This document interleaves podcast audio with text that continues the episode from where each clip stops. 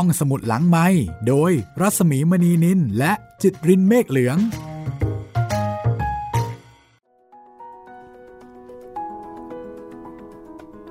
กลับมาพบกันอีกเช่นเคยนะคะสำหรับรายการห้องสมุดหลังไม้สวัสดีคุณผู้ฟัง แล้วก็สวัสดีคุณจิตรินด้วยนะคะ สวัสดีครับพี่หมี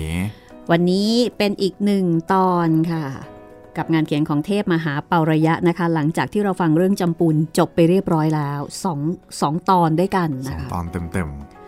ค่ะก็จำปูนก็เป็นเรื่องที่มีความหวาดเสียว มีความสะเทือนใจ ต้องบอกว่าอืมมีหลายรสทีเดียวนะคะ กับเรื่องสั้นเรื่องนี้ๆครับ ใครที่ยังไม่ได้ฟังแนะนำให้ไปตามเก็บฟังจำปูนได้เลยนะคะ ปูทั้งหมด เพื่อวักสุดท้ายวักเดียวก็ว่าได้ครับพี่แหมหลังจากที่ปูเนื้อเรื่องกันมายาวยาวๆสรุปสุดท้าย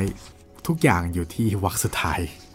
ทิ้งเป็นคำถามเป็นปริศนานะคะครับสำหรับใครที่ยังไม่ได้ฟัง สงสัยว่าเอ๊ะ เราคุยกันถึงเรื่องอะไร ตามไปเก็บฟังได้เลยค่ะจำปูนเป็นเรื่องสั้นเกียรติยศนะคะของเทพมหาเปาระยะ แล้วก็ได้รับเลือกให้เป็นเรื่องสั้นดีเด่น ในวาระร้อยปีเรื่องสั้นไทยค่ะ ต้องบอกว่าภูมิใจนำเสนอมาก ๆ แต่สำหรับเรื่องต่อไปนี้นะคะ เรื่องนี้ก็น่าฟังแล้วก็น่าอ่านค่ะ ค่าไถ่ชีวิต แน่นอนนะคะ เราย่อมรู้จักค่าไถ่แบบเวลาโจรจับตัวประกันหรืออะไรสักอย่างไว้อ่าหรือว่าเอาของไปจำนำอันนี้ก็เป็นค่าไถ่เหมือนกันนะคะครับ แต่ค่าไถ่ชีวิตคงไม่ใช่เรื่องของโรงรับจำนำเพราะว่าเราไม่สามารถที่จะจำนำชีวิตของเรากับโรงรับจำนำได้ เพราะฉะนั้นค่าไถ่ชีวิตก็น่าจะหมายถึงโจร หมายถึงการลักพาตัวหรือว่าอะไรที่แบบมันค่อนข้างจะดุเดือดมากกว่านั้น เรื่องนี้ก็ยาวทีเดียวครับพี่ น่าจะเป็นอีกเรื่องหนึ่งที่มากกว่าหนึ่งตอนอ่าเรื่องนี้เหรอคะไม่ยาวมากค่ะ คุณจิตรินไม่ยาวใช่ไหมครับไม่พี่ยาวค่ะ น่าจะจบภายในหนึ่งตอนนะคะ แล้วก็เป็นเรื่องที่อยากจะให้คุณได้ฟังกันสำหรับค่าไถ่ชีวิตค่ะ แม่ เรื่องยาวนั่นเรื่องถัดไปครับพี่ ค่ะ เรื่องถัดไปคือดงจระเข้ค่ะ นับอันั้นเลยยาไปวคือเทพมหาปารยะจะเป็นนักเขียนที่มีการเขียนถึงจระเข้อยู่หลายครั้ง เกิดพิจิตรหรือเปล่า เออ เป็นจระเข้ทางใต้นะ อ๋อ จระเข้ทางใต้ ค่ะ จระเข้ทางใต้นี่ค่อนข้างจะดุเด็ดเผ็ดมัน ครับ ไม่ได้หมายถึงเนื้อจระเข้นะคะคุณผู้ฟัง หมายถึงว่ามันเป็นจระเข้ที่ค่อนข้างดุ เพราะว่ามันเป็นจระเข้น้ำเค็ม เป็นจระเข้น้ำกร่อย จระเข้ก็มีหลายพันธุ์เนาะครับแล้วก็สมัยก่อนนู่นเนี่ยทางใต้ที่ยังมีความอุดมสมบูรณ์ ก็เรียกว่าเป็นดงจระเข้ละค่ะอะทีนี้สำหรับเรื่องค่าถ่ายชีวิตนะคะ เรื่องนี้ไม่ได้เกี่ยวกับจระเข้แต่เกี่ยวกับเสือค่ะ โอ้โหทำไมมันมีสิงสาราสัตว์เยอะเหลือเกิน อ่า เป็นเสือดาวด้วยนะคะ ครับ อย่าสงสัยต่อไปเลย ฟังกันเลยดีกว่านะคะสำหรับเรื่องสั้นค่าไถ่ชีวิต งานเขียนของเทพมหาเปาระยะนะคะ จากหนังสือจำปูนและรวมเรื่องเอกของเทพมหาเปาระยะนักเขียนดีเด่นในรอบร้อยปีเรื่องสั้นไทย จากการจัดพิมพ์ของสำนักพิมพ์บรรณกิจนะคะ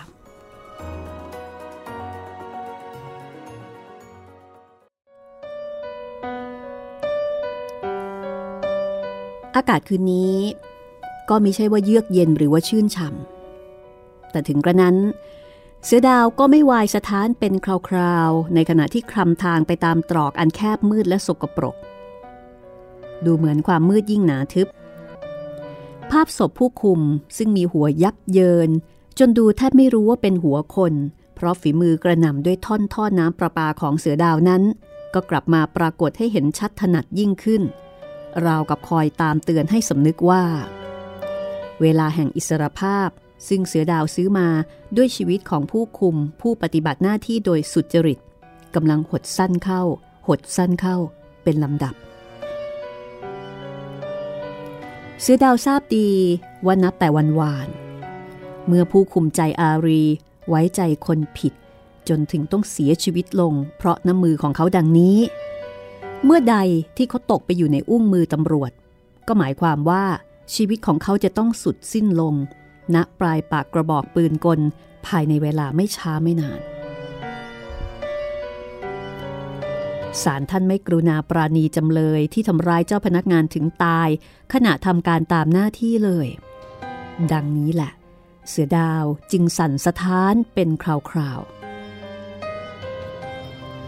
อันที่จริงเสือดาวก็ไม่ใครจะเคยลงมือทำการเก็บใครด้วยตนเอง เมื่อยังเห็นว่าอาจมีประจักษ์หลักฐานคอยปรักปรำกล่าวโทษเขา แต่ในกรณีผู้คุมรายนี้เป็นกรณีพิเศษ ในเมื่อชีวิตผู้คุมคนหนึ่ง กีดขวางทางไปสู่อิสรภาพของเสือดาวอยู่ เสือดาวก็ต้องปลิดชีวิตนั่นเสียเท่านั้น เป็นเรื่องที่ช่วยไม่ได้ และเสือดาวก็ไม่ได้เกิดความสังเวชหรือตะกิดตะขวงใจแต่อย่างใด ข้อที่น่ารำคาญนั้น อยู่ที่ทางฝ่ายตำรวจ ถือเอาการกระทำของเขาเป็นเรื่องอุกชะกันมหันตโทษ จนถึงกับระดมกำลังกันจุกช่องทางออกจากพระนครเสียหนาแน่น ราวกับล้อมไว้ด้วยรั้วเหล็ก ตลอดเวลา 24 ชั่วโมงที่ล่วงไปแล้ว เสือดาวเลาะเลียบพระนครเหมือนปลาเลาะโปะแต่ก็แหวกช่องออกไปหาได้ไม่ ยิ่งกว่านั้น เสือดาวทราบดีว่า รั้วเหล็กของตำรวจนี้กำลังรัดตัวแคบเข้าแคบเข้าทุกขณะ ถ้าเขาไม่สามารถดำดินหรือบินหนีไปได้ ภายในไม่กี่ชั่วโมงนี้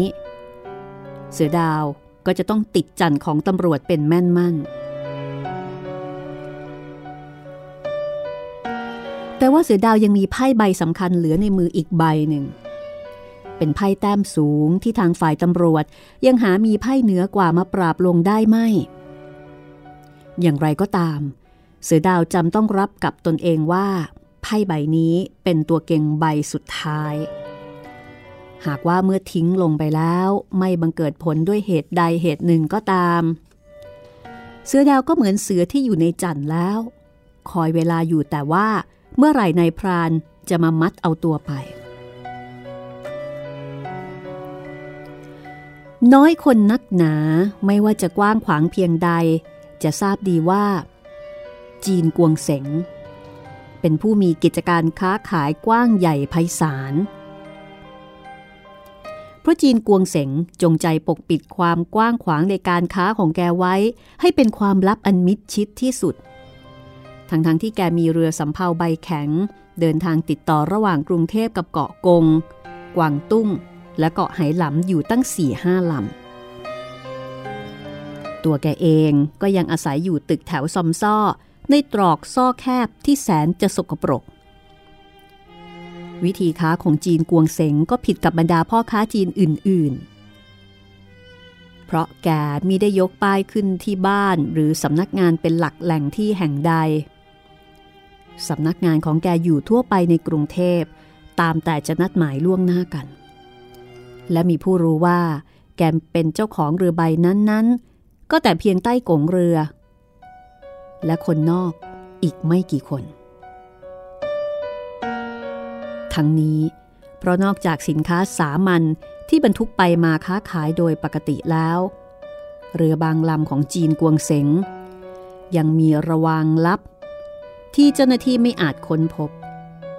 สำหรับบรรจุสินค้าต้องห้ามเข้าประเทศ ประเภทที่มีราคาดี เช่น ฟิน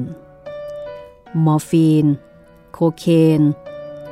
หรือสินค้าขาออกประเภทร้อนจัดเป็นต้น และข้าราชการโกงเงินหลวงที่ต้องการจะหลบลี้หนีหน้าไปอยู่เมืองจีน จริงอยู่ข้าราชการพวกนี้บางคนที่โฉดเขารู้ไม่เท่าทันลูกไม้ของพวกนายหน้า หรือใต้กงเรือ มักถูกปล้อนจนเกลี้ยงตัว แล้วก็ถูกส่งให้ตำรวจ พื่อเงินสินบนก็มี และที่น่าสังเวชยิ่งกว่านั้นก็คือพวกที่มีเงินสดติดตัวไปมาก ๆ เพราะว่ามักจะประสบภัยพิบัติเสียกลางทะเล ไปไม่ใคร่จะถึงที่หมายปลายทาง ผู้ที่จะไปได้ตลอดปลอดฝั่งนั้น นอกจากจะต้องมีทรัพย์พอเสียได้แล้ว ยังจะต้องเป็นผู้ที่ทันกันในเล่ห์เหลี่ยมทุจริตอีกประการหนึ่งด้วย ในจำนวนน้อยคนที่จีนกวงเสงยอมให้รู้ความลับของแกนั้น มีเสือดาวรวมอยู่ด้วย ในการก่อน เมื่อเสือดาวยังสำราญอยู่ในอิสระเสรี และยังครองตำแหน่งพี่เบิ้ม เหนือพวกนักเลงมีชื่อเกือบครึ่งพระนครนั้น เสือดาวได้เคยทำประโยชน์ให้แก ในการเป็นลูกช่วงช่วยจำหน่ายสินค้าขาเข้าพิเศษ หรือเป็นนายหน้า นำข้าราชการผู้ชอบชิมรสเงินหลวงมาให้แก ช่วยแบ่งปันเงินของกลางเสียบ่อยๆ ถึงกระนั้นก็ตาม จีนกวงเสงระวังตัวนัก ไม่ยอมให้เสือดาวจับอะไรไว้ในกำมือได้ ในอันที่จะหักหลังปรักปรำแกอันที่จริง จีนกวงเสงไม่ไว้ใจใครทั้งนั้น แม้แต่ลูกเมีย ตามวิสัยของผู้หากินด้วยวิธีอันไม่ชอบด้วยกฎหมายของบ้านเมือง เพราะฉะนั้น ในการที่เสือดาวมาปรากฏกายขึ้นในบ้านของแกในคืนนี้ ในขณะที่การแหกคุกอย่างอุกอาจของเสือดาวกำลังเป็นเรื่องอื้อฉาวของพระนครอยู่ แกจึงต้อนรับด้วยอาการอันบึ้งตึง เต็มทีเต็มทีอาดาว ลือมาทำไมที่นี่จินกวงเสงพูดไทยได้ดีเกือบเท่าคนไทย จะมีเพียงบ้างก็เป็นบางคำเท่านั้น อยากจะมาพูดเรื่องเรือกับลือน่ะ แล้วทำไมไม่ใช้ลูกน้องมา หรือไม่ควงมาบ้างอีกเลยทีเดียว ลูกน้องกับผีอะไรล่ะ มันตะเลิดเปิดกันไปคนละทิศคนละทางหมดแล้ว ข้อนี้เป็นความจริง เพราะว่าลูกน้องของเสือดาวแต่ละคน ก็มีแผลที่ไม่อยากให้ตำรวจคุยเขี่ยขึ้นมาทั้งนั้น จึงต่าง ก็เที่ยวซอกซอนซุกหน้ากัน อยู่จนกว่าเรื่องของผู้พี่จะสงบเงียบลง ไอ้ที่เหลือก็ถูกตำรวจคุมแจอ้วขืนเฉียดเข้าไปก็ปาบเลย นี่นะเซ็งอ้วบอกลือจริง ๆ คราวนี้ ถ้าลือไม่ช่วยอ้วตายแน่ๆอ้วจะแหกด่านตำรวจไปได้ ก็โดยเรือของลือเท่านั้นแหละ กวงเสงนิ่ง เขาใช้ความคิดคำนวณการอย่างฉับไว แน่นอนละ่ะ เสื้อดาวถังแตก แต่เพื่อเห็นแก่ความสัมพันธ์ที่เคยมีแก่กันมา และอีกประการหนึ่ง ทั้งทั้งที่เสือดาวไม่มีหลักฐานยืนยันอย่างใด แต่ถ้าเสือดาวเกิดความแค้นขึ้นมา เสือดาวอาจขยายอะไรๆแก่ตำรวจ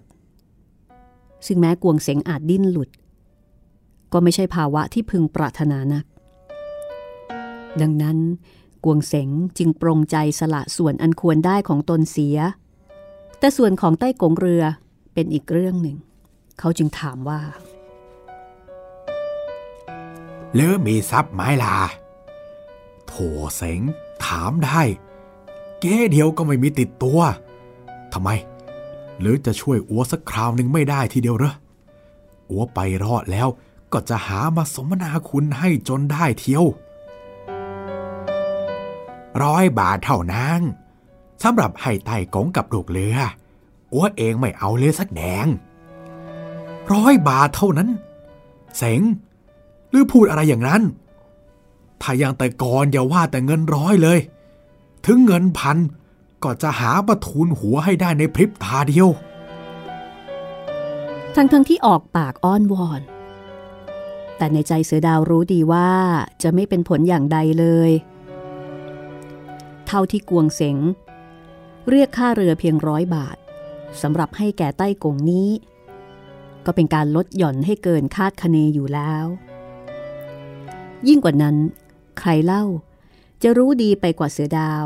ว่าในโลก แห่งการทุจริตของเขานั้น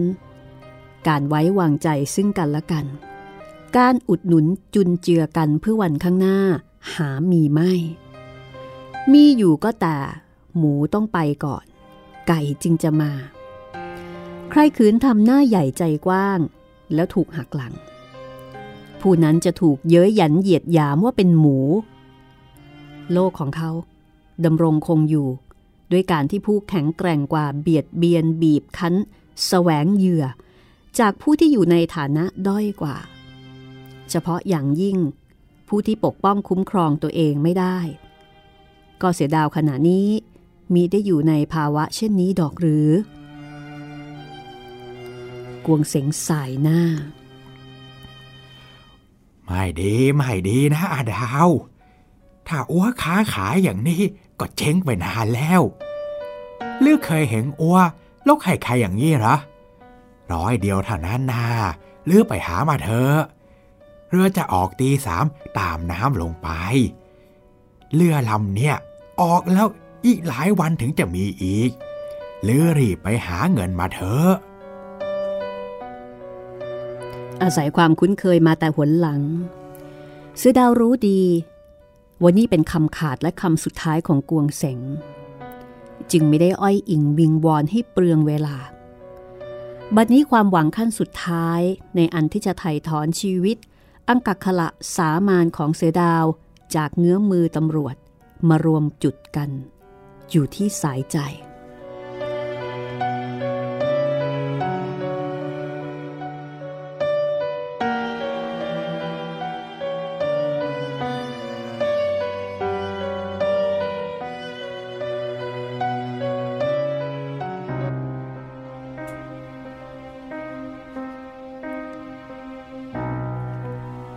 สายใจเป็นเมียคนหนึ่ง ในจำนวนมากหลายของเสือดาว แต่ผิดกับเมียอื่นๆ ที่เสือดาวมีได้บังคับให้เที่ยวขายตัว เอาเงินมาเลี้ยงดูเสือดาวด้วย ทั้งนี้มิใช่เพราะเสือดาวเมตตาปราณีสายใจเป็นพิเศษกว่าเมียทั้งหลาย หากแต่สายใจเป็นน้ำบ่อทราย ที่เสือดาวเคยเรียกร้องเงินทองได้เสมอ ในยามขาดแคลนหาทางอื่นไม่ได้ และอีกประการหนึ่งนั้น เขาไม่กล้าทำลายชื่อเสียงของสายใจให้มัวหมอง โดยเกรงจะกระเทือนถึงอาชีพของหล่อน ซึ่งหมายความว่ากระเทือนถึงรายได้ของเขาเองด้วย สายใจเป็นผู้ที่มีฝีมือชำนาญเลิศในการตัดทองเปลว สายใจรับทองเข้ามาตัดที่บ้านคราวหนึ่งหนึ่งหลายร้อยบาท หล่อนเป็นคนเสงี่ยมงิมไม่ชอบสูงสิงกับใคร หรือไปเที่ยวหาความบันเทิงเริงรมนอกบ้านเหมือนหญิงอื่น นับแต่มารดาอันเป็นที่รักยิ่งของหล่อนได้ตายไปแล้ว สายใจก็อยู่ตามลำพังตนเองในบ้านเช่าหลังน้อยๆ ตลอดวันและเกือบครึ่งค่อนคืน สายใจก็จะครุกอยู่แต่ในมุ้งในห้องนอน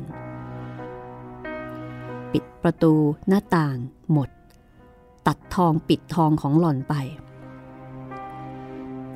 ดังนี้วันหนึ่งหนึ่ง สายใจจึงมีรายได้ไม่ต่ำกว่าสองสามบาท แต่รายได้อันงามสำหรับหญิงในฐานะอย่างหล่อนนี้ สายใจจำต้องอดออมถนอมใช้อย่างที่สุด มิฉะนั้น เมื่อเสือดาวเรียกร้องเงิน สายใจไม่มีให้ หรือมีให้แต่ไม่จุใจเสือดาว สายใจก็ต้องเจ็บตัว บัดนี้สิ สายใจกลับเป็นคนสุดท้ายในโลกที่อาจกู้ชีวิตเสือดาวไว้ได้ นึกถึงสายใจ เสือดาวไม่วายกระยิมในความรอบคอบของตนเอง ที่มีได้บังคับให้สายใจ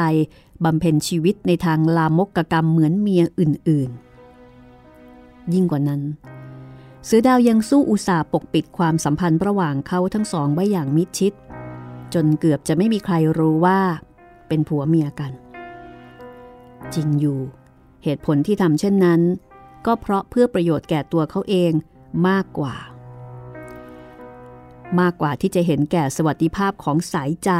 หรือเพราะเมตตาอาลัยในตัวหล่อนกล่าวทางฝ่ายสายใจเล่า หล่อนยังมีความรักและพักดีต่อเสือดาว เยี่ยงสามีภรรยาทั้งหลายหรือ ข้อนี้เป็นการยากที่เสือดาวหรือใครจะวินิจฉัยลงไปได้ เพราะว่าสายใจเป็นคนสงบเสงเงียม พูดน้อยและอดทน ไม่มีนิสัยเอาความในใจออกตีแผ่ให้ชาวบ้านรู้ เฉพาะอย่างยิ่ง ความในใจที่เกี่ยวกับความสัมพันธ์อันเป็นเงามืด ครอบคลุมชีวิตของหล่อนอยู่ อย่างไรก็ตาม ถ้าพิเคราะห์ตามเหตุผลธรรมดาแล้ว ความรักของสายใจ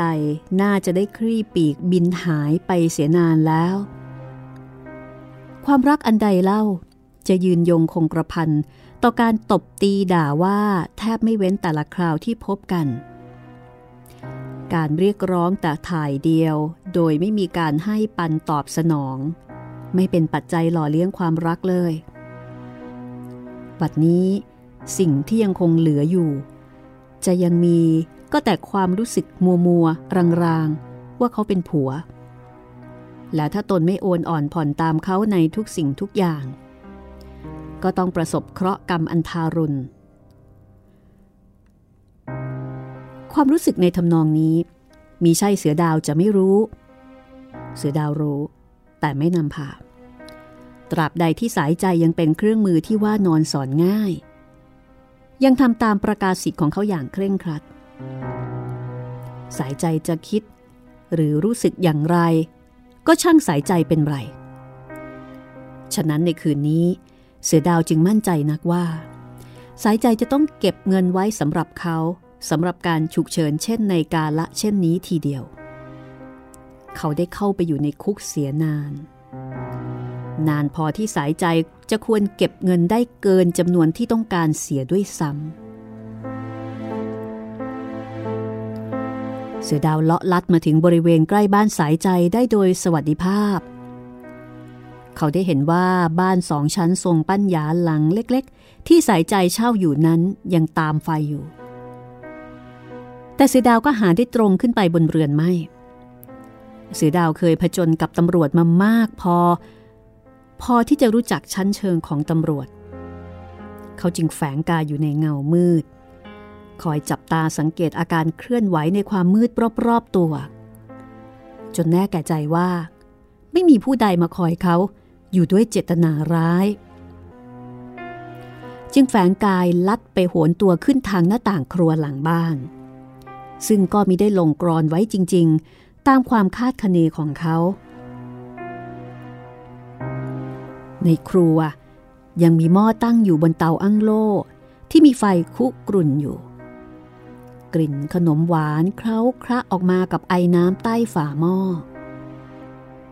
เตือนเสือดาว่าตนไม่ได้กินอาหารมาหลายชั่วโมงแล้ว แต่ความหวาดภัยแห่งชีวิต ยังมีน้ำหนักยิ่งกว่าความหิว เสือดาวไม่ยอมเสียเวลากับอาหารการกิน เขารีบไปทางแสงไฟที่ชานแจ้งหน้าครัว มองกราตาดูจนทั่วบ้านหลังน้อย ก็ไม่เห็นสายใจ ตอบผลักประตูหน้าบ้านแล้ว จึงทราบว่าใส่กุญแจไว้ข้างนอก สายใจคงจะออกไปซื้ออะไรที่หัวถนนแค่นี้ จึงได้เปิดไฟทิ้งไว้ ดีละ่ะ เขาจะได้ลงมือค้นดูเสียให้ทั่วทีเดียว เผื่อสายใจจะเกิดอุตริ หัดเม้มไม่ยื่นให้เขาทั้งหมด จริงดอก สายใจไม่เคย หรือมีทีท่าว่าจะกล้าทำเช่นนั้น แต่ผู้ดำรงชีวิตอย่างเสือดาว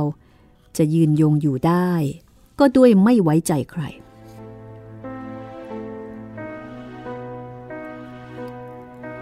เสือดาวเริ่มอาชีพทางทุจริตมาตั้งแต่อายุ 13-14 ด้วยการตัดช่องย่องเบา ดังนี้ในการค้นบ้านหลังน้อยนั้น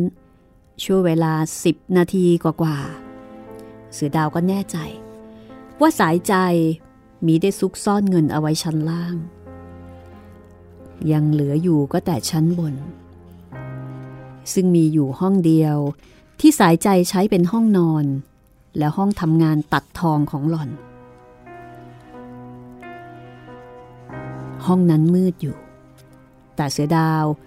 รู้ตำแหน่งแห่งที่ไกลไฟฟ้าดี กดแก๊กเดียว ไฟก็สว่างขึ้น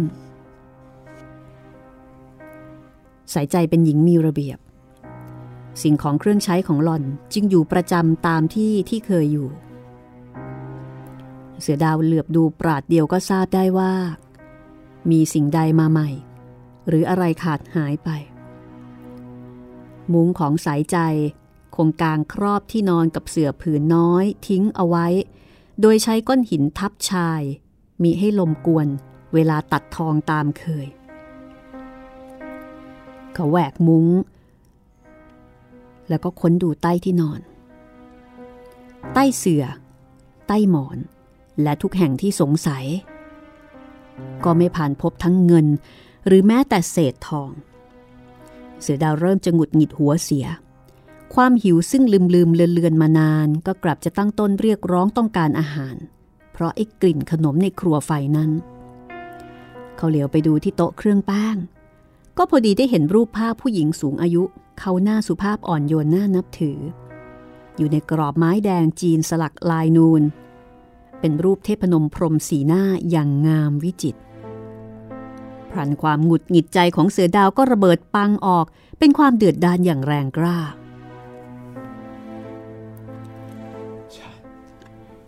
ชะ น้อยไปแล้วนางสาย ฉันสั่งแล้วสั่งอีก ให้เก็บเงินทุกสตางค์แดง ที่เจียดได้จากค่ากินค่าอยู่ไว้ให้ฉัน มันอวดดียังไง บังอาจละเมิดคำสั่งของฉัน ไปซื้อกรอบรูปแพงๆอย่างนี้มาใส่รูปแม่ของมัน นี่มิต่อเข้าตั้งเจ็ดแปดบาทเนอะเฮ้ย เสียดายนะ ที่มันไม่อยู่รอรับมือรับตีน มิฉะนั้น เสือดาวเวียงกรอบรูปซึ่งหาความผิดมิได้นั้น ลงไปตามช่องบันไดเสียงดังเปรือง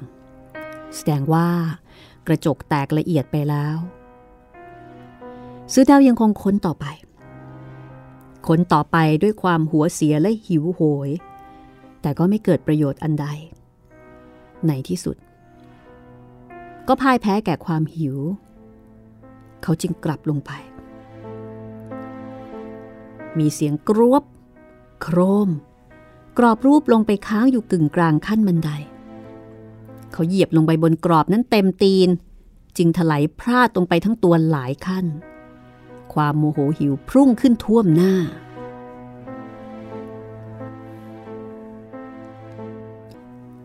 โอ้ย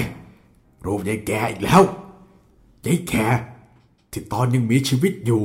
ก็มักจะมาแบ่งสรรปันส่วนรายได้ของนางสาย ซึ่งควรจะเป็นของกูแต่เพียงผู้เดียวทั้งหมด ตอนนี้ตายไปแล้ว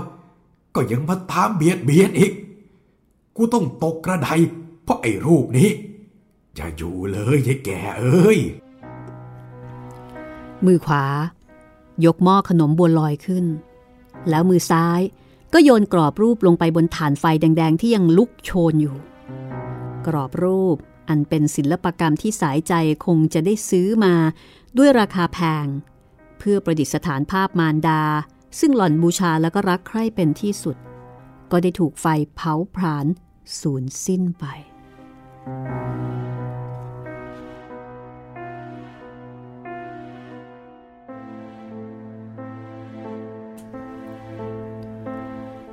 กินขนมบัวลอยหมดหม้อแล้ว ความเรียกร้องต้องการของกระเพาะคลายลง อารมณ์เสียดาวก็ค่อยแจ่มใสขึ้น เขานั่งคอยต่อไปอีกครู่หนึ่ง ก็ได้ยินเสียงไขกุญแจประตูหน้าบ้าน เสือดาวแฝงตัวลับเข้าไปในเงามืดข้างประตู ก็พอดี สายใจเดินซึมเสื่อง เหมือนคนใจลอยเข้ามา สายใจจะรู้ข่าวการแหกคุกของเขาไหมเนาะทั้งนี้ก็เพราะสายใจไม่ใคร่อ่านหนังสือพิมพ์ และไม่ชอบพูดคุยกับใคร อย่างไรก็ดี สีหน้าอันซึมเสื่องของสายใจกลับเป็นเครื่องเร้าโมโหซึ่งมอดลงแล้วให้ลุกฮือขึ้นอีก พอสายใจเฉียดเข้ามาใกล้ มือขวาก็ยื่นปราดไปจิกลงบนมวยที่ขมวดไว้ง่ายๆ กระชากกดจนสายใจผงะหงายว้ายตายแล้ว โอ้ยนิ่ง สาย น้อย อวดดีชะ ซื้อกรอบรูปเหวี่ยงโครมเดียว ร่างอันแบบบางของสายใจ ก็กระเด็นไปติดฝา กูบอกแล้ว ให้เก็บเงินไว้ให้ ไหนล่ะฮะ เสือดาวขยับตามเข้าไปทำท่าจะซ้ำสายใจหมอบฟุบอยู่ข้างฝา รีบยกมือห้าม แล้วก็เตรียมรับ โถพี่ พี่ดาว เดี๋ยวจะพี่ เงินมี ฉันเก็บไว้ให้พี่แล้ว ฮะ ว่าไง เงินมีเหรอ มีเท่าไหร่ร้อยร้อยสี่สิบจ้ะ ฉันเก็บไว้ให้พี่ทุกสตางค์ตั้งแต่พี่ไป ไปเข้า เออ ไปเข้าคำว่าร้อยสี่สิบร้อยสี่สิบในหัวใจเสือดาว รู้สึกสู้ซาพองโต จนแทบจะคับอกร้อยสี่สิบบาท นอกจากค่าเรือ หรือจะเรียกให้ถูกว่าค่าไถ่ชีวิตร้อยบาทแล้ว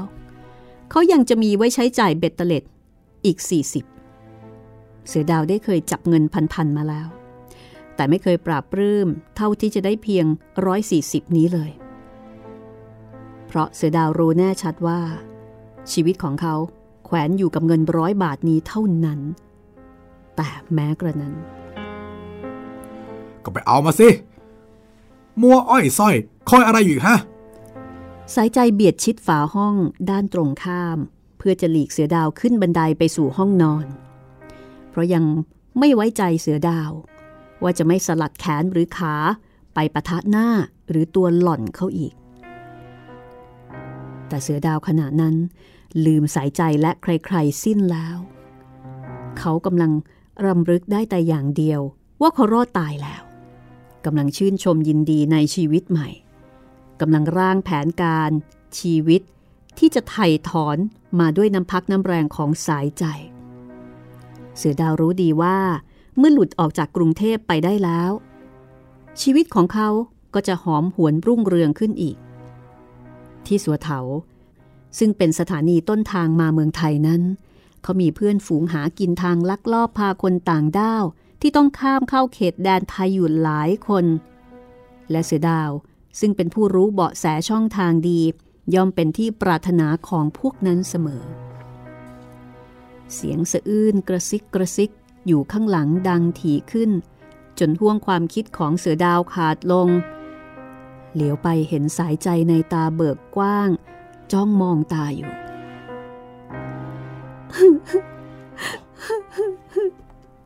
อ้าว ยังไงฮะ พี่ พี่เอารูปแม่ พี่เอารูปแม่ของฉันไปไหน แล้วลูกแม่แกมันทำไมฮะ เงิน เงินอยู่ในกรอบรูป ทั้งทั้งหมด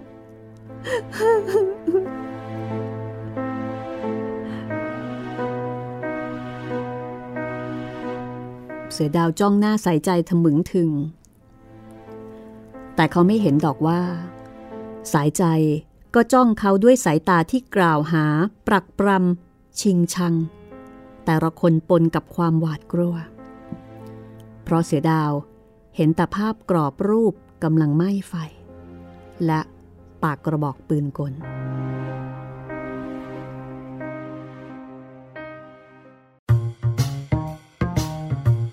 ห้องสมุดหลังไม้โดยรัสมีมณีนินและจิตรินเมฆเหลือง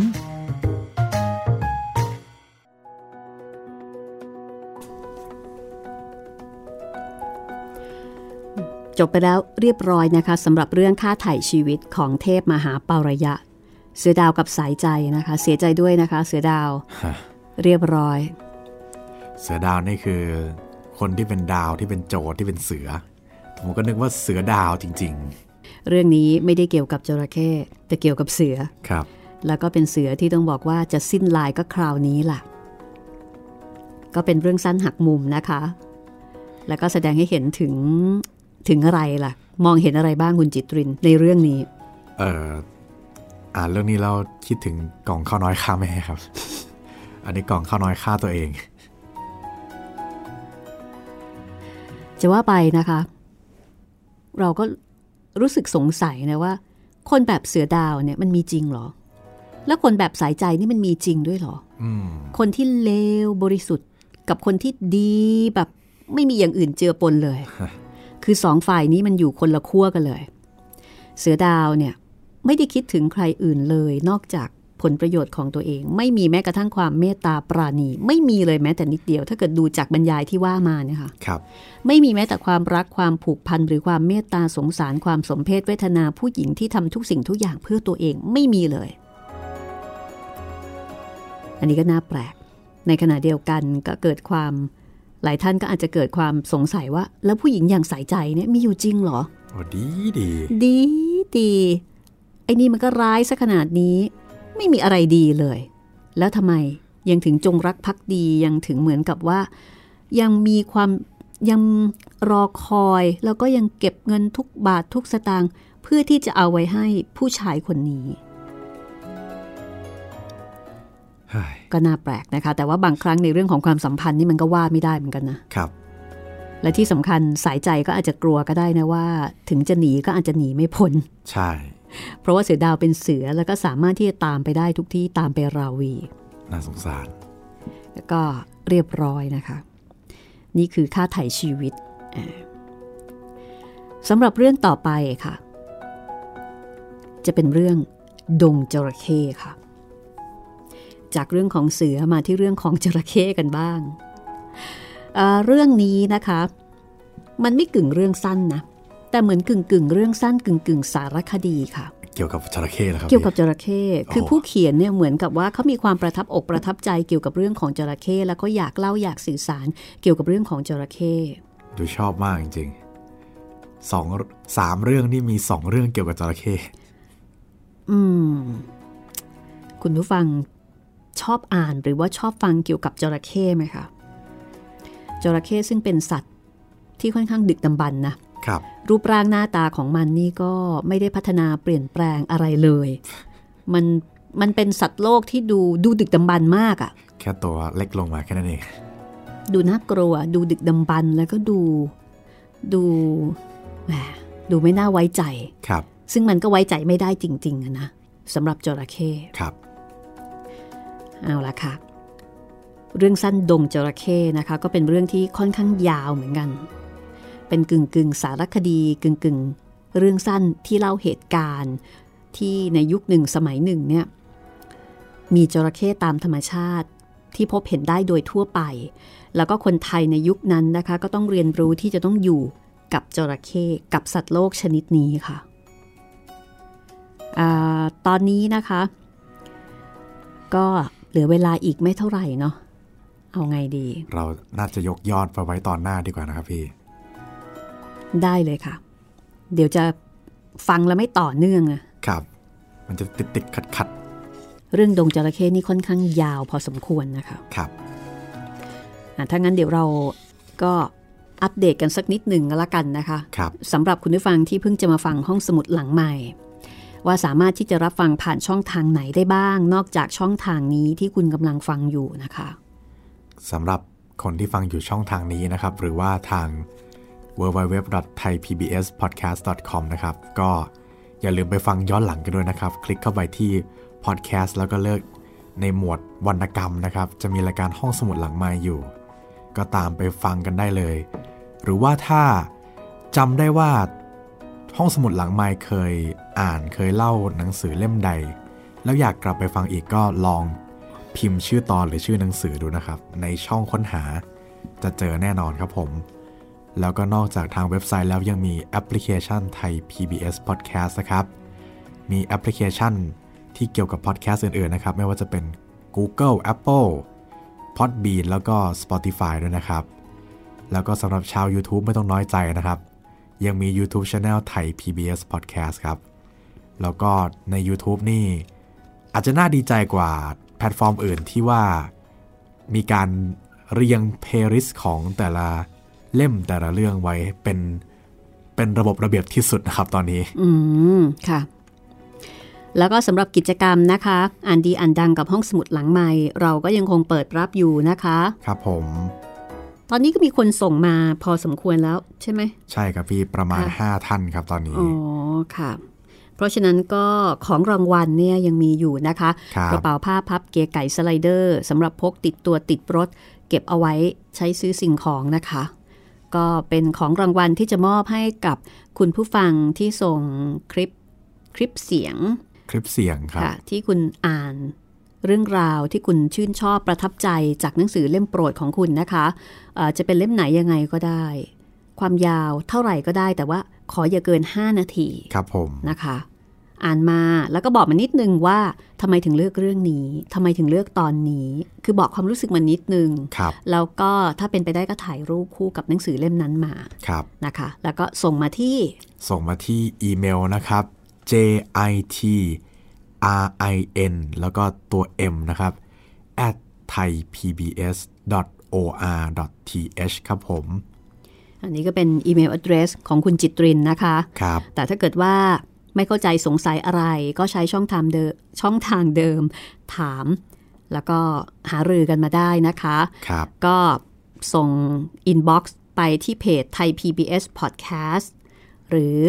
อาส่ง inbox มาที่เพจของดิฉันเองก็ได้รัศมีมณีนินนะคะ ยินดีที่จะตอบคำถามนะคะ แล้วก็ช่องทางนี้คุณก็สามารถที่จะเสนอเรื่องใหม่แจ้งผลการรับฟังหรือว่าแนะนำติชมอะไรต่ออะไรมาได้ ทั้งนั้นเลยไม่ว่าจะ inbox ไปทางเพจนู้น หรือว่า inbox มาทางเพจนี้ก็ตามนะคะแล้วก็ชาว YouTube นะครับ คอมเมนต์ไว้ใต้คลิปที่ฟังที่ชมกันได้เลย แล้วก็ถ้ามีเรื่องไหนอยากให้ลง YouTube หรือว่าอยากให้อัพขึ้นเว็บไซต์เพิ่มเติมก็แจ้งกันมาได้นะครับสำหรับตอนเก่าๆเก่าๆถ้าไม่ติดลิขสิทธิ์อะไร เราจะนำขึ้นให้ทันทีเลยครับสำหรับคนที่เรียกร้องออนิยายกำลังภายในทั้งหลายนะครับ ไม่ว่าจะเป็นริทมีสั้นหรือว่ากระบี่เยยจักนี่ ต้องบอกว่าค่อนข้างละเอียดอ่อนครับตอนนี้เรื่องลิขสิทธิ์ก็เลยยัง นำขึ้นไม่ได้นะครับ ตอนนี้ก็ฟัง8เทพอสูรมังกรฟ้าหรือว่าค่ะไซอิ๋วไปก่อนแล้วกันนะครับ ค่ะ แค่แปดเทพอสูรมังกรฟ้านี่ก็ฟังไปได้แบบโอ้โหนานทีเดียวนะสำหรับคนที่ยังไม่ได้ติดตามที่ที่ยังไม่ได้ฟังนะคะครับเรื่องนี้ร้อยกว่าตอนค่ะ แล้วก็สนุกมากด้วย เออแหม เวลาก็ยังเหลืออยู่นะ คือบางทีพอเวลาเล่าเรื่องที่มันก้ำก้ำกึ่งกึ่งๆนี่มันก็ลำบากลำบาก เอางี้ก็แล้วกันคุณจิตริน ครับผมเอ่อเดี๋ยวเราเกริ่นให้ฟังก่อนกันละกันนะคะสำหรับดงจระเข้ได้เลยครับพี่คือเรื่องเนี้ยเป็นเรื่องเล่านะเป็นเรื่องเล่าเอ่อบนพื้นฐานของเหตุการณ์จริง คือไม่ใช่เรื่องแต่งครับ มันกึ่งกึ่งๆสารคดีก็เป็นอีกหนึ่งรูปแบบของการเขียนของคุณเทพมหาปารยะนะคะครับ ถ้าอย่างนั้น ถ้าคุณผู้ฟังพร้อมนะคะ เดี๋ยวจะพาไปฝ่าดงจระเข้ค่ะ ใครที่ชื่นชอบประทับใจเอ่อภาพยนตร์ในแนวไกรทองแนวภาพยนตร์ในแนวแบบโคโคตรไอ้เคียมอะไรประมาณอย่างเงี้ยต้องชอบอะเรื่องนี้ คือธรรมชาติของมนุษย์เราเนี่ย เราจะชอบเรื่องของสิ่งที่เรากลัวพวกผีสางซาตานยิ่งกลัวครับยิ่งอยากรู้ปลายิ่ฉงกลัวลามยิ่งชอบ เออแบบหืมคือชอบในฐานะที่เราเป็นผู้ดูครับ เห็นคนอื่นเขาไปเสี่ยง ถ้าเราไปเสี่ยงเองนี่คงไม่อันชนั้อนบอันนั้นคงไม่ชอบนะคะ อันนั้ครันบไม่สนุกด้วย แต่นั่งดูอยู่แบบเนี้ยโหมันตื่นเต้นเร้าใจนะคะครับเอาละถ้างั้นเดี๋ยวจะเกริ่นเอาไว้ พอประมาณหนึ่งก็แล้วกันครับแล้วตอนหน้าเราค่อยไปติดตามแบบเต็มๆนะคะสำหรับเรื่องดงจระเข้ของเทพมหาปรยะค่ะ วันนี้เดี๋ยวฟังพอเป็นน้ำจิ้มกันก่อนก็แล้วกันนะคะ ตามกติของคนผิวขาวชาวตะวันตกเขาว่า บรรดาสรรพสิ่งและสรรพสัตว์ที่พระเจ้าทรงสร้างขึ้นในโลกนี้ ล้วนมีประโยชน์ต่อกันและกันทั้งสิ้น แม้แต่ไส้เดือน อันเป็นสัตว์เลื้อยคลานที่ว่ากันว่าต่ำสักที่สุด ก็ยังเป็นสัตว์อันก่อประโยชน์ยิ่งใหญ่ ให้แก่การเกษตรกรรมของมนุษย์แต่ฉันขอสารภาพว่า ฉันอาจจะโง่ หรือมิฉะนั้น ก็รู้ธรรมชาติวิทยา หรือสัตวศาสตร์ หรืออะไรศาสตร์น้อยไป จึงแลไม่เห็นเลย ว่าจระเข้ทำประโยชน์อะไรให้กับโลกบ้าง หรืออย่างน้อยแค่โลกมนุษย์ของเราบ้าง จระเข้นอกจากจะเป็นสัตว์ที่ทำลายพันธุ์ปลา อันเป็นอาหารสำคัญที่สุดอย่างหนึ่งของมนุษย์แล้ว ยังเป็นสัตว์ดุร้าย ที่ทำอันตรายแก่ชีวิตมนุษย์ ปีหนึ่งหนึ่ง ถ้าได้รวบรวมสถิติไว้ทั่วพระราชอาณาจักร จะเห็นว่าเป็นตัวเลขที่สูงโขทีเดียว คนเรามักจะมีอะไรติดอกติดใจมาแต่เล็กแต่น้อยสักอย่างหนึ่ง เป็นความใฝ่ฝันแกมหวาดหวาดกลัวกลัวๆซึ่งเราได้รับประทับไว้ในใจ จากคำบอกเล่าลวงล่อของพี่เลี้ยง หรือผู้เฒ่าผู้แก่ บางคนก็เกลียดกลัวตุ๊กแก จนเท่าชแรแก่ชราตายไป บางคนกลัวงูเขียวจะกินตับ จนเห็นงูไม่ว่าชนิดใดเข้า ก็มืออ่อนตีนอ่อนเพลียไปหมด บางคนหวาดสะดุ้งต่อผีกระหัง กระสือบ้าง เสือช้างแม่นางกง ตามแต่ใครจะอยู่ใกล้หรือไกลป่า หรือพระนครเพียงใด คงจะเป็นเพราะฉันเติบโตขึ้นตามจังหวัด ที่มีจระเข้เป็นสัตว์ร้าย ขึ้นหน้าอยู่กว่าสัตว์อื่นๆ ฉันจึงเป็นโรคใจจดใจจ่ออยู่ต่อเรื่องราวของจระเข้ซะจริง ๆ จนป่านนี้ ห่างไกลดงจระเข้มาตั้ง 15 ปีแล้ว ความฝันของฉัน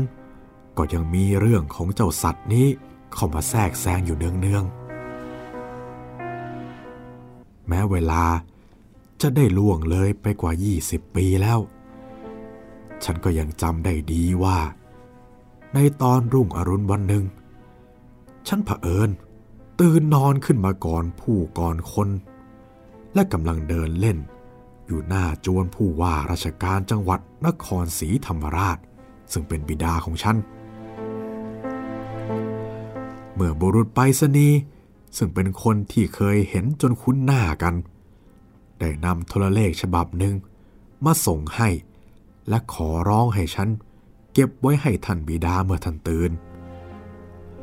ด้วยความอยากรู้อยากเห็นตามวิสัยเด็ก ฉันค่อยๆแง้มโทรเลข คลี่ปลายออก แล้วก็อ่านข้อความได้อย่างสบาย ข้อความในโทรเลขนั้นเขียนว่า จระเข้ด่างกินปลัดอำเภอ คืนนี้เวลาสองยาม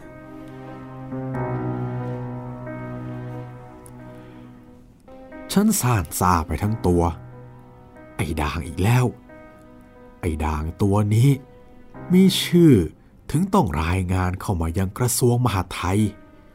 และกระทรวง ได้มีท้องตรา สั่งคาดคั้นออกไป ให้ทำลายเสียให้ได้ ท่านบิดาฉันได้ตั้งเงินรางวัลได้กำชับข้าราชการในอำเภอปากพนังทั้งอำเภอ ให้เอาชีวิตมันให้ได้ ตัวท่านเองได้ออกไปตั้งกองปราบมันอยู่สองคราว แต่ราวกับปีศาจของคนที่ตกเป็นเหยื่อของมันคอยคุ้มครองป้องกันอยู่ ไอ้ด่างคงลอยปอราวกับจะเย้ยผู้ปองชีวิตมัน คงหาเหยื่อมนุษย์ที่เคราะห์ร้าย กินอยู่ได้เรื่อยๆ ฉันเองไม่ใช่คนเชื่อพูดผีปีศาจ และที่ฉันเขียนต่อไปนี้มิใช่กลั่นแกล้งแต่งขึ้น ฉันยังอาจหาพยานยืนยันคำพูดของฉันได้เป็นจำนวนสิบสิบแต่จะให้ฉันเข้าใจว่าอะไรดนใจมันเล่านอกจากปีศาจมันจึงได้หลบลีก ภัยพิบัติอยู่ได้ตั้งหลายปี ทั้งทั้งที่มนุษย์ ผู้เป็นสัตว์อันประเสริฐ ได้ทุ่มเททั้งสติปัญญาและความรู้ความชำนาญทั้งมวล เพื่อประหัตประหารมัน ซึ่งเป็นสัตว์เดรัจฉานแต่ตัวเดียว ก่อนที่ไอ้ด่างจะมีชื่อลือเรื่องขึ้นนั้นอำเภอปากพนังก็เป็นอำเภอหนึ่งที่มีชื่อว่าจระเข้ชุมและดุ เป็ดไก่ตลอดจนสัตว์พาหนะ หมาม้าวัวควายหายไปนั้น เป็นของธรรมดาสามัญซึ่งไม่ต้องเสียเวลาสืบสวน แทงบัญชีลงไปได้ทีเดียวว่าจระเข้กิน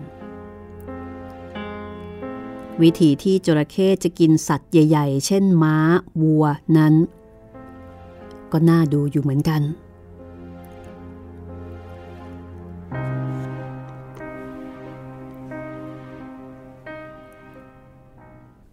คราวหนึ่ง ฉันตามท่านบิดา ไปตรวจราชการโดยเรือเก๋งตามคลองที่เป็นป่าโกงกางทั้งสองฝั่ง แต่โปร่งเปิดออกทุ่งเป็นตอนๆพอเลี้ยวหัวคุ้ง หัวคุ้งหนึ่ง ก็ได้เห็นบัวขนาดใหญ่เต็มตัว แล้วกำลังดูดน้ำดื่มอยู่ริมคลอง ทันใดนั้น ทันใดนั้น ได้ยินเสียงดังคล้ายๆซับพอเหลียวไปก็เห็นท้าวัวทั้งสี่กำลังกราน แต่หน้าจุ่มลงไปในน้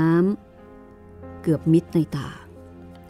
วัวทำท่ากรานมั่นแล้วก็กระชากฮึดขึ้น จมูกและปากของมัน ถูกอมอยู่ในปากอันยาวของจระเข้ตัวยาวราววาเศษๆ ซึ่งเป็นขนาดที่ไวขนองและก็ดุที่สุด เห็นจะเป็นด้วยที่ดินตรงนั้นลื่น เท้าหน้าของวัว จึงถลายลื่นพรึดตามน้ำหนักตัวจระเข้ลงไปในน้ำแล้วก็หายมิดลงไป ทั้งวัวและจระเข้ท่านบิดาฉันสั่งให้แจวเรือต่อไป แต่เจ้าคนเรือบอกว่า ให้คอยสักประเดี๋ยววัวก็จะลอยขึ้นมา แล้วก็เป็นจริงตามนั้น ไม่ถึงครึ่งชั่วโมง วัวก็ลอยฟ้องขึ้นมา มีจระเข้ซึ่งถ้าเทียบน้ำหนักตัว ก็เห็นจะไม่ถึงหนึ่งในห้าของวัว หมอบพังภาพอย่างสบายอยู่บนหลังวัว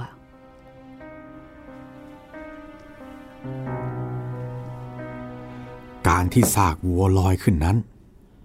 ฉันเข้าใจว่า เพราะอากาศที่อัดอยู่ในปอดวัว แต่ถึงอย่างนั้น เจ้าจระเข้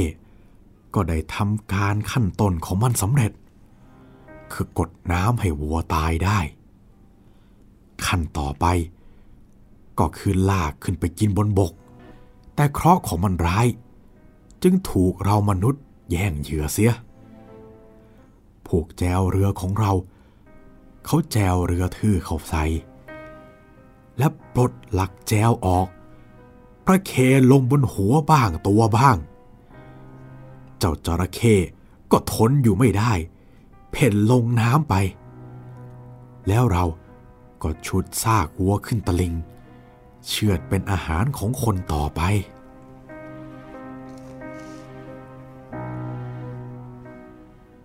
ฉันตั้งใจ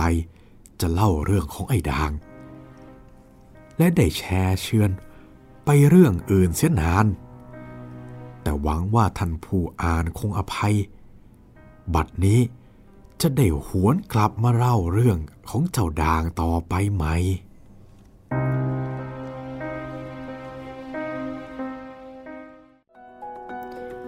ก็ทิ้งท้ายเอาไว้แค่นี้ก่อนกันละกันนะคะ ถือเป็นน้ำจิ้มเกี่ยวกับเรื่อง ดงจระเข้ครับค่ะเรื่องสั้นของเทพมหาปารยะในลักษณะของกึ่งกึ่งสารคดีนะคะ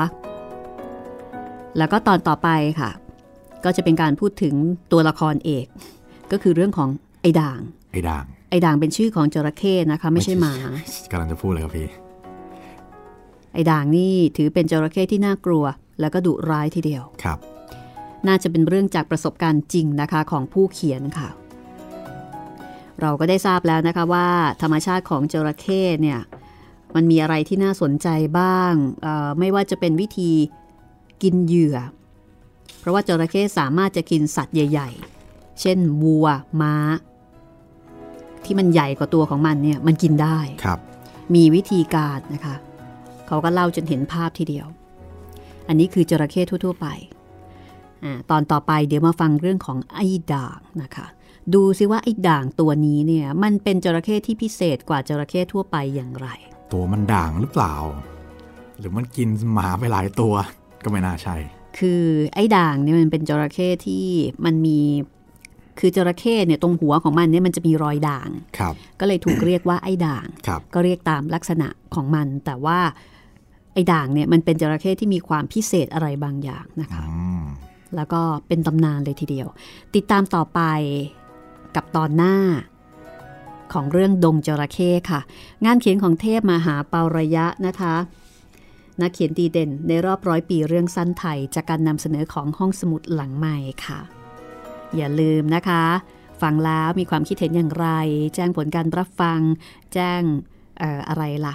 เรื่องใหม่ที่คุณอยากจะฟังหรือว่าแนะนำติชมมาได้ ทางเพจประสมีมณีนิน ทางเพจไทย PBS Podcast นะคะ inbox มาได้เลย หรือว่าจะทิ้งคอมคอมเมนต์ความเห็นเอาไว้ใน YouTube ก็ได้เช่นกันนะคะครับ วันนี้หมดเวลาแล้วค่ะ เราสองคนลาไปก่อนนะคะ สวัสดีครับ สวัสดีค่ะ